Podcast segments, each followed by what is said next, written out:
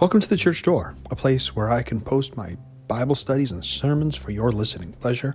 I'm the Reverend Matthew Fenn, pastor of St. Peter's Evangelical Lutheran Church in Stratford, Ontario. Thanks for tuning us in.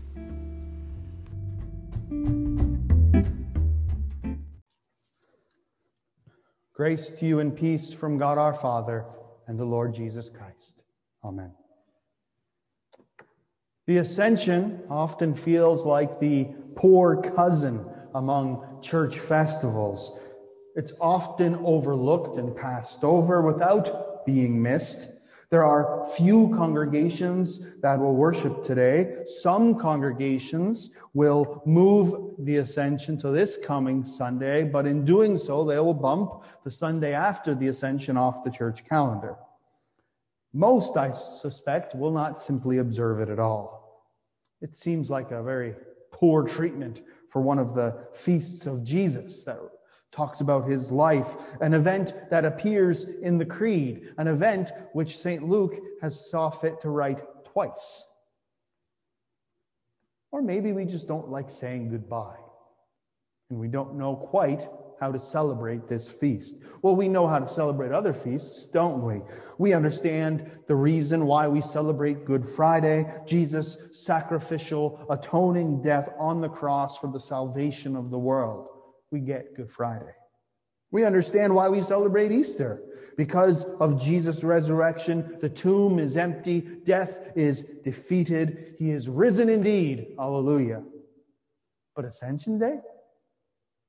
There are no Ascension Day parades. There are no Ascension Day sales at the mall. I've never heard anybody say, sorry, we can't come to church today, Pastor. We're going to grandma's for Ascension Day like we've done every year. No, it just doesn't happen. Compared to Christmas and Easter, it looks like the Ascension gets the short end of the stick and is not very important. But it is important. Otherwise, we wouldn't confess it in our creed or it wouldn't be in the Bible. So, why the ascension? What does it all mean? The facts of the ascension are summarized in the Creed. He ascended into heaven and sits at the right hand of God the Father Almighty. This is not a return to the way things were before. No, now things are different. The world has changed because Jesus is now enthroned as Lord and King. The ascension, in effect, is Christ's coronation. The ascension is the place where we should place the Hallelujah chorus from Handel's Messiah. Not Christmas, not Easter. No, the ascension. Hallelujah. For the Lord God omnipotent reigneth. Hallelujah. The kingdom of the world is become the kingdom of our Lord and of his Christ, and he will reign forever and ever. Hallelujah. King of kings and Lord of lords, and he will reign forever and ever. Hallelujah. The feast of the, uh, of the Ascension is the celebration of the present reign of Jesus Christ over all things. Christ had triumphed. The king was returning to his city, to his throne, to sit and reign with earth as his footstool. And now he reigns over all things. The victory over sin and death is won. Death has lost its sting. Sin has no more power. The law has been fulfilled. Christ has conquered by his obedience and death and now lives and reigns to all eternity. The ascension does not, is not really about life after death. I'm sure there's hints of that, but that's not the main point. To confess that Jesus has ascended into heaven and sits at God's right hand is to claim that God has exalted him, lifted him up. The same Jesus who welcomed sinners, who suffered and died in shame and rejection by this world, is now exalted to the very presence of God and receives kingly power. This means that Caesar is not Lord. It means that Elizabeth is not Lord, nor Trump, nor anybody else, just Jesus. None of the powers or pursuits or promises that struggle to control your life are king. It means that you owe Jesus your complete and undivided loyalty. Jesus Christ rules over all creation, and he governs and rules as the exalted Lord in the best interest of his church for your benefit. Christ will never stop ruling and governing this universe on your behalf. All things work together for the good of God's children. It means that all things are under his control and for our good. Christ Jesus, right now, is ruling all things, and we will benefit. The ascension tells us that Jesus is still in charge. He reigns. That's so important for us today as we suffer in fear of our future. In a present time that's filled with pandemics and even more lockdown and with chaos and confusion and one crisis after another, it's important to know that Christ now reigns over all this mess. He reigns over every king, every authority, every premier, every mayor, uh, over the angels and the devils, over viruses, you name it, he reigns over it. They're all under his feet, those same feet that were nailed to the cross for your salvation. He is ruling and governing all things for the good of his church and for you individually. When you hurt, he knows it. Your King Jesus knows your weakness, and He will give you the strength, the ability, the power to endure it right to the end. Though many in the world seem deaf to the church's message, there are still those who rejoice to hear the good news. They are still precious souls being gathered into Christ's church and nurtured here. So take heart. You do not need to fear death, the devil, or the world with all its hostility. Christ lives and Christ reigns. At the end of Luke's gospel and the beginning of Acts, Luke describes Jesus as going up from earth into heaven. He disappears with a cloud, and yet he has not gone anywhere. The right hand of God is not a place. No, the right hand of God is not a place the way we think of places. Luke is not giving you hints about heavenly geography. God's right hand is bigger than that. Jesus hasn't gone anywhere. He's ascended to the right hand of the Father because the right hand of the Father is not a place. Heaven is simply where God is, and God is everywhere. God does not have a right hand like we do. His right hand is everywhere. And Paul says this, he highlights this in our epistle reading, the very last verse.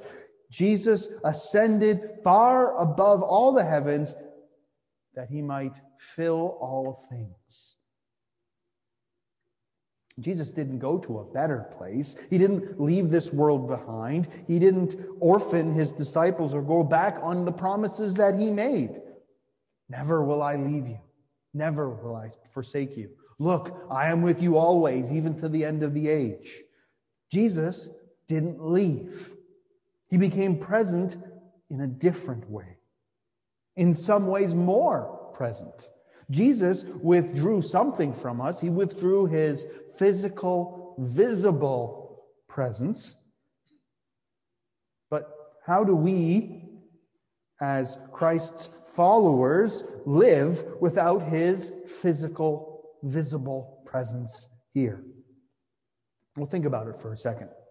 To be physically, visibly present means that you're in one place and not another. I'm here, you're there.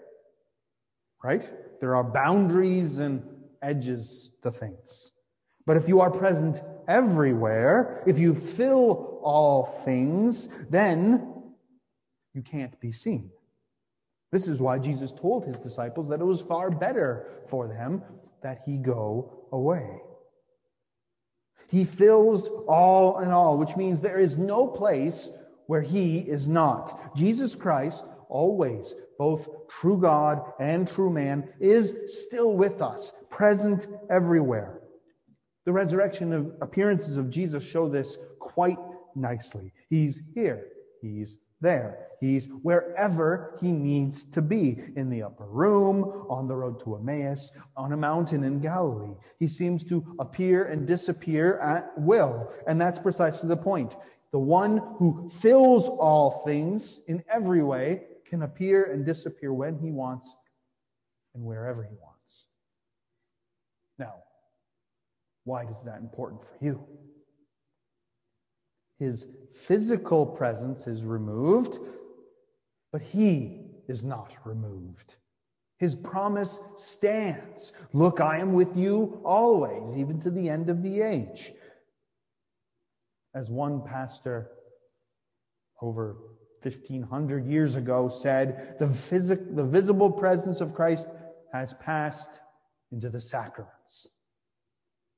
Jesus withdraws his visible physical presence, but we still have his sacramental presence. Ever since Jesus ascended, we continue to encounter, to meet Jesus through the preaching of the word, in the sacraments, in the fellowship of the church, in ministering to the poor and the oppressed. He dwells in our hearts by faith anywhere where two or three are gathered in his name. He's present. And he's present in the office, in with pastors, to absolve, to baptize, to give you the body and the blood.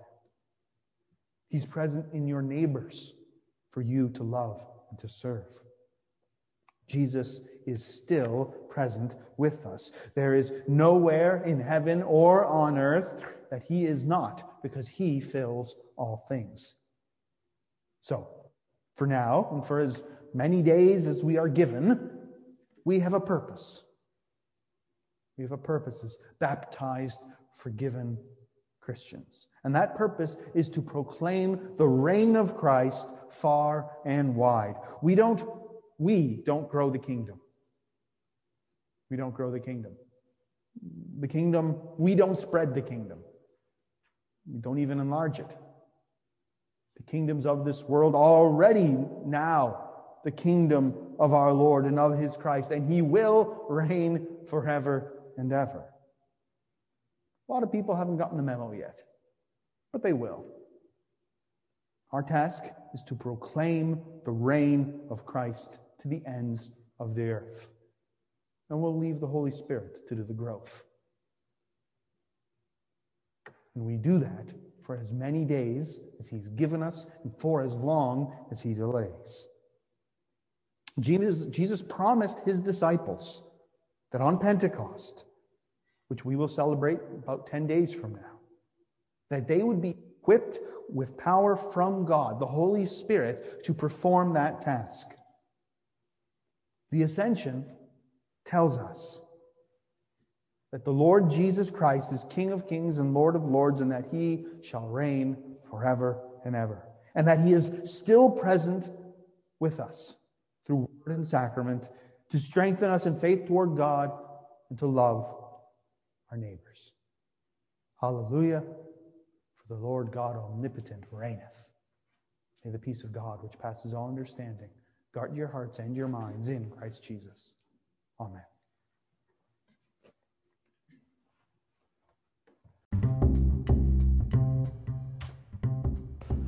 You've been listening to The Church Door.